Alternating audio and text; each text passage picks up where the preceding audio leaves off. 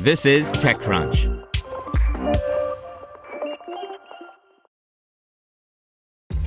This episode is brought to you by ShipStation. You know, some things take a lot of work, like sending little robots to far off distant planets. And just as that's challenging, so too is running a successful e commerce business, especially when there's so much to do. So I want to introduce you all to ShipStation.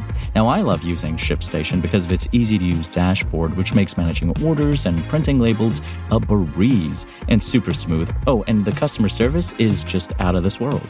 It's exactly what you need to help grow your business. Sign up for your free 60-day trial at shipstation.com slash technews. That's shipstation.com slash technews.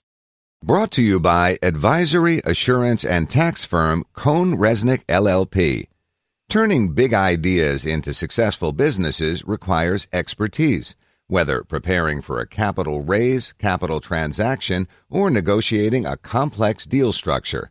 CohnReznick provides tax, compliance, transaction planning, and innovation services that drive growth and competitive advantage.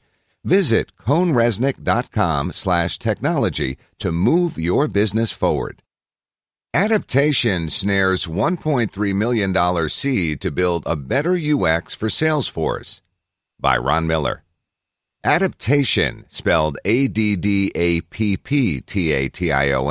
A startup that wants to build a practical design layer on top of Salesforce and other enterprise tools, announced a $1.3 million seed investment today.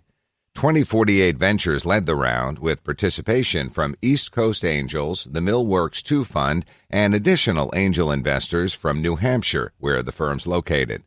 Co founder Sumner Vanderhoof says the startup's goal is to build a user experience platform for enterprise tools like Salesforce. Our goal is to help make simple, easy to use Salesforce.com solutions built on the Addapptation UX platform. At the end of the day, we're really helping transform the way companies work, making their employees more efficient, making the job they do easier and more consistent, so they have a bigger impact on the companies that they work for, Vanderhoof told TechCrunch. He says they do this by looking at the company workflow and what issue the customer is trying to solve, such as a problem converting deals through the sales cycle. They will then help build tools and an interface to make it easier to pinpoint this information with the goal of being able to reuse whatever solutions they create for other customers. He says the platform is template driven and designed to quickly go from idea to solution. A typical solution takes no more than two weeks to build and implement. Once a customer is using Addapptation, employees can log into the Addapptation platform or it can be a layer built into Salesforce, providing a more guided experience. The company has built around 40 plugins for the platform, including a heat map that identifies where sales is likely to find the best opportunities to close a deal. The solutions they build are designed to work online or on mobile devices as needed. Vanderhoof says that the company has a good relationship with Salesforce and it doesn't compete directly with the company. Their main focus is on providing tools for a wide audience. Ours is extending the platform beyond what it can do, he said. The two founders, Vanderhoof and his wife Carla, took three years building the platform, essentially bootstrapping before taking today's funding.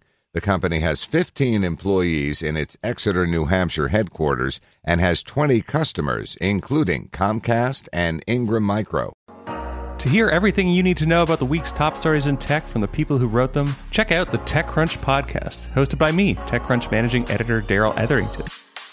Each week, we go in depth on two or three of the week's top stories from in and around the startup ecosystem and I'll be joined by the TechCrunch experts who covered them. They tell us why the news is so important and what they think matters most to you, our listeners, whether you're just interested in tech or that's where you make your living.